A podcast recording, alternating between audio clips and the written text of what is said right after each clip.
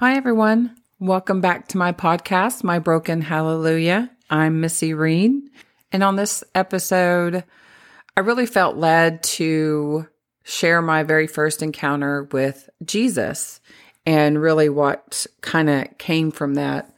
This isn't a really long story. It's probably going to be a pretty short podcast, but every time I say that, somehow it ends up being half hour.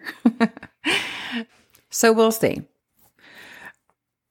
The story that I'm going to share to you, I actually didn't even remember until, gosh, I don't know, several years ago. And the Lord brought it back to my memory. My very first encounter with Jesus was when I was five years old. And at that time, my family didn't go to church. There was never a lot of conversation about God the only time I probably ever was talked to about God was when I would look at the old Bible that my grandmother had on her coffee table, or actually, it was on a shelf on her coffee table. Remember the old coffee tables that you had the coffee table on top and like a couple shelves underneath? That's what she had. And she had an old, I guess, family Bible. I think it was more of just like a decor. I don't really know. I don't remember if she wrote anything in it. I just remember that it was a huge Bible that had the old school pictures in it where it looked like Rembrandt paintings or something.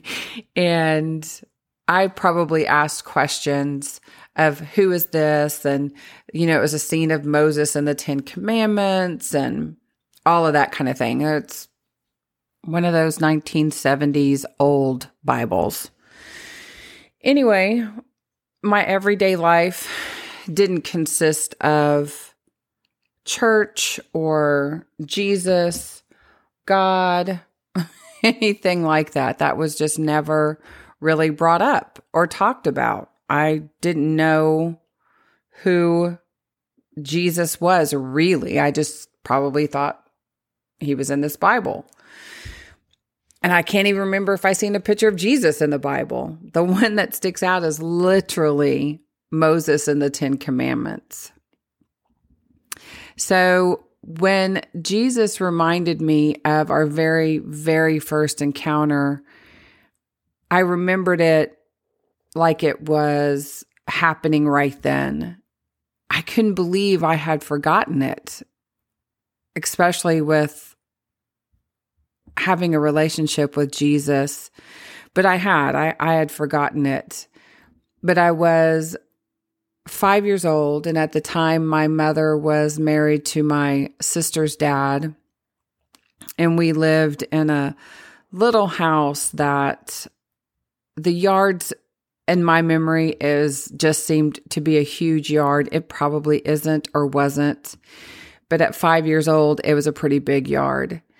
And I loved this house and I loved this yard because the backyard ha- was big enough to have everything, including my swing set. My sister's dad had built us a tree house, which I adored. And it just, I don't know, it was just my most favorite yard at the time and I was the most happiest there and uh, we had gotten a dog. I don't know if it was for Christmas or just random dog that was brought home, but we had gotten a dog whose name was Tippy who, you know, just was a puppy and I just had a blast with him. And I would play in that backyard with the dog or by myself. And I remember very distinctly that it was cold outside because I had my coat on. And even as a young girl, I was very girly. I loved to wear dresses and jewelry and bracelets and all the things and play dress up in my mom's dresses. And I still remember I had a coat on and I had a dress and pantyhose and shoes. And I don't know where we had been. I don't know if I was dressed up for a reason or that was just something I wanted to wear that day. I could have been, you know, at school. I really don't know. But the encounter happened when I was by myself. And on my way, probably either to the treehouse or the swing set, but I was standing in the middle of my backyard. And all of a sudden, I, I could see something coming down from the sky, and but not really like the sky. It was just coming down from above me.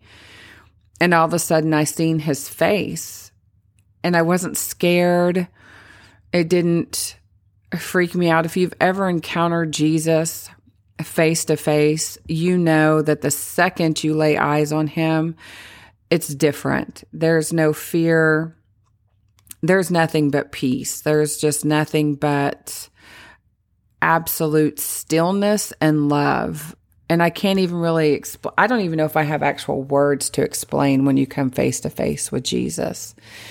But in that moment, I was face to face with Jesus. And there were no words even spoken between us. He just came and he put his forehead to my forehead and he smiled at me. And then, as fast as he was there, he was gone. And I went on my way playing. This whole encounter had happened, and somehow at five years old, I just knew that it was all okay and I just accepted it and and moved on. There was no break. You would think I would run in and tell my mom or something, but there wasn't that. There was just the encounter. And then I went on playing and a little happier if I'm being honest. My early childhood was still very chaotic and a little depressing, if I'm being honest. But that, I don't know, that just deposited something in me when I came face to face with him. And when he reminded me of it and I asked him about it, what was the purpose of that? I didn't get saved then. I didn't go in and tell anyone about you or that I had seen you. I didn't still know any more about you than I did 30 seconds before I seen you, other than I had seen you. And he said, I imprinted my face upon your heart because I knew what you were going to have to go through. And in order to do that, to go through that, I needed you to be tethered to me. And the only way to do that was to put my face on your heart. You see, Jesus knows, God the Father knows everything. And again, let me stress this. If you have been through any type of abuse in your childhood, teenagerhood, adulthood, if you have suffered at the hands of somebody else, and I'm, I mean, really suffered, that was never God's will for your life. Never. Not ever did God want me as a five year old to be molested, as a seven, eight year old to be raped, to be all the things that happened to me. There was, that was never his will for my life. Not ever. But what Satan meant for harm God will absolutely use. And because he had imprinted his face on my heart, there was a piece of me that always stayed tethered to him. There was a piece of me that when I came out of abuse in my childhood, actually, when my parents got saved and we started going to church, there was a piece of me that was uncorruptible by the abuse and everything else that happened after. And by uncorruptible, I don't mean that I didn't go and sin. Obviously, I did. I went and had an abortion. But there was always a part of my heart that knew that Jesus was real. And I can't really explain it, but there was a part of my heart that knew the love of Christ before I even made a commitment to Him, before anything really. I mean, I can't really explain it in words. But when he reminded me of that, I was I was so surprised. I was so surprised that in order to be able to keep me, he came and imprinted on me before I knew him. I used to always think that these people who had these encounters, you know, you'd hear stories growing up about Jesus walking in the room, you know, when they to before they were saved and that's what led them to be saved or something to that effect and I'd always think, why didn't that happen to me? I want that. When in fact it had happened to me. I had just forgotten it. I guess maybe because there wasn't words spoken, but again at 5 years old what you know, in my household getting saved at five years old in the backyard would probably sent my parents over the edge and thinking that I was probably crazy, which they ended up thinking that anyway, about three years later, because I started seeing demons. That is a whole nother story. um, I didn't realize that I was a seer and could see in the spirit realm after I had seen Jesus. I don't remember ever seeing them before, but I do remember after that I I could see. I've only dreamed of angels. I've seen a couple in the sky, like kind of formed in a cloud. I've actually heard them, but I've never had like an angelic visitation where one comes and talks to me other than again in my dream. And that but demons I see and I've of course heard them talk to me from the first time really I was raped at 8 years old to now I can still every now and then hear them talk or see them on people or through people or that's just kind of what I see and that's I don't know, that freaks people out. My husband still isn't used to. Well, I think he's actually used to it now, but I don't think he really ever understood or understands why I see them.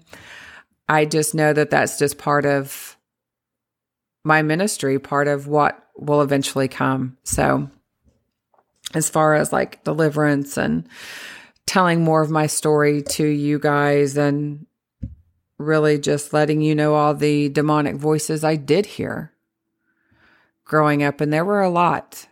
There were a lot. My next podcast will probably go into detail about being used in a satanic ritual by the girlfriend of my real father and how that really introduced the demonic into my life. And really, from that point on, seeing and hearing them and how God really delivered me from that. Not, again, part of it is part of my calling, part of it because I am a seer. In fact, when the Lord told me what I was called to do, He gave me, took me to Jeremiah and, you know, basically said, This is what, this is your call. This is your ministry. This is what I have for you. But he always is very quick to point out that before he formed me in the womb, he knew me. Before I was born, he had set me apart. It's even, gosh, I don't know, what is it in? Psalms 139 16. It says, The Lord's eyes saw my unformed body all the days ordained for me were written in your book before one of them even came to be. In Isaiah 49 1 says, uh, From my birth, he has made mention of my name. From my birth, he knew me, and he knew you. He mentioned my name and yours in heaven. He had already devised a plan and a purpose for us. We were loved, we were known, we were seen, and He has set our name in heaven. I don't know about you, but that to me, as being a survivor of mental, physical, and sexual abuse, walking in a shell of who I was, wondering why nobody ever seen me, why nobody was going to come and save me, how I would just stare at people thinking, aren't they going to notice? No one ever noticed for several different reasons, but that my name had already been spoken in heaven, that before I was even formed, God of the heaven and earth knew me, planned exactly when I was going to be born. He had set me apart. He'd seen me long before I was ever even here, and He still sees me to this very day. That changed something in me to know that he has mentioned my name. That that really that changed me. Because I can remember those dark days wishing that somebody would see me. I could be in a room full of people and be the most alone I'd ever felt. Because I was so broken inside. If that's you, and you feel like no one's ever seen me my whole life. No one's ever really looked at me and said, I love you, or called my name in a way that says, I'm here and I understand. I want you to know that Jesus does that. It's all in His Word, all in His Word that says, that He set us apart before we were born, that He formed us in the womb, and that from my birth He has made mention of my name. I want you to grasp all of that, that your name has been spoken in heaven, and He wants so much to heal you. He wants to come and impart and imprint his face on your heart. And if you feel like, I know all of this, but I'm still not getting the healing that I truly want, I want to be set free from the pain that I have carried since childhood. This is where you start. This is where it all starts. As you come and you say, Jesus, Come and imprint and impart your face on my heart so that I can surrender all that I have been carrying once and for all. That I long to give this to you, but I need to know that I can trust you to take it, heal me to the degree that I never have to carry it again. And the only way I can do that is if you come and you imprint your face on my heart. He will.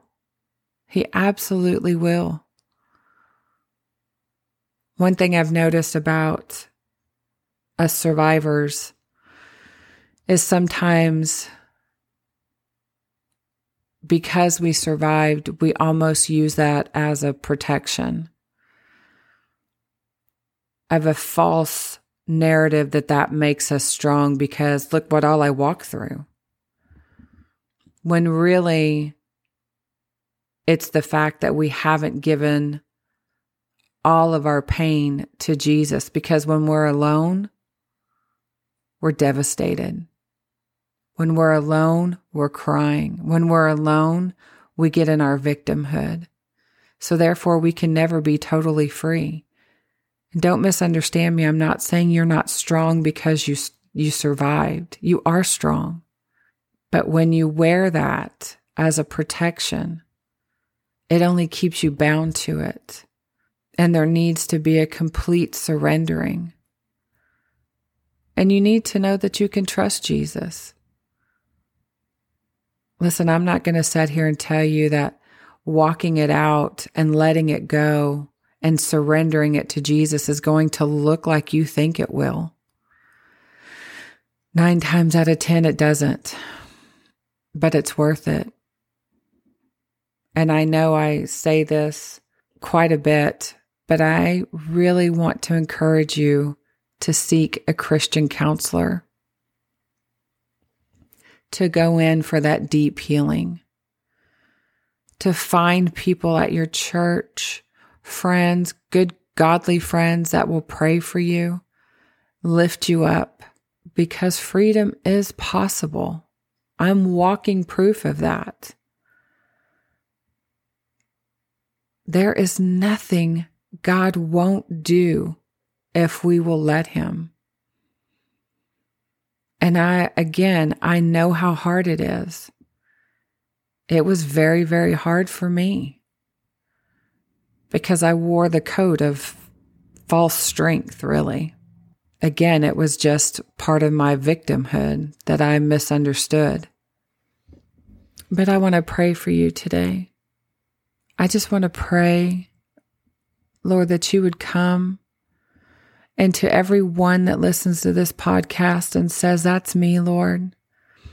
Please come and imprint your face on my heart. Lord, I ask that they have such an amazing encounter with you, Jesus, that they will never be the same, that some will be healed instantly and others will understand the walk and how to do it, to release it. That you have come to set the captives free. And I just ask right now that you just impart that to them in a way that they will understand, in a way that they will see you, that your voice today, Father, will drown out every voice of the enemy, every lie that says they can never be free of this, that this is just their lot in life to walk with it, to carry it. Lord, let them feel what I felt when you told me my name has been said in heaven. My name has been said in heaven. Your name has been said in heaven out of the mouth of God. Lord, I pray that they get that revelation. And I just speak healing. I bind up the spirit of trauma that it cannot today. Today, Lord, your voice breaks through and it puts them all on the path of healing. And if you don't know Jesus and you're listening to this podcast for whatever reason you found yourself here, that's easy. Just repeat after me. Lord Jesus, I acknowledge that I'm a sinner in need of a Savior. And your word says that if I will receive you and confess my sins to you, that you will wash them away that I will become a new creature in Christ. And Lord, I ask that. And I confess that I receive you as my Savior. It's as simple as that. If you prayed that prayer, you are saved. Get yourself in the Word, fill yourself up with it, Find you some amazing praise and worship, whatever kind of music you like to listen to. They have praise and worship music in that genre. And learn Learn the love of God. Learn who He is. He is not just love, but He's power and He's fire and He's Savior and He is the great and mighty warrior who has never and will never lose a battle. Well, I'm going to end my podcast here. I would love to hear from you guys. If you need prayer or just to keep in touch, feel free to contact me. You can get in touch with me on my webpage. I would love to pray for you guys. I'm praying for you now. I love you. Jesus loves you. And I will talk to you next week. Bye bye.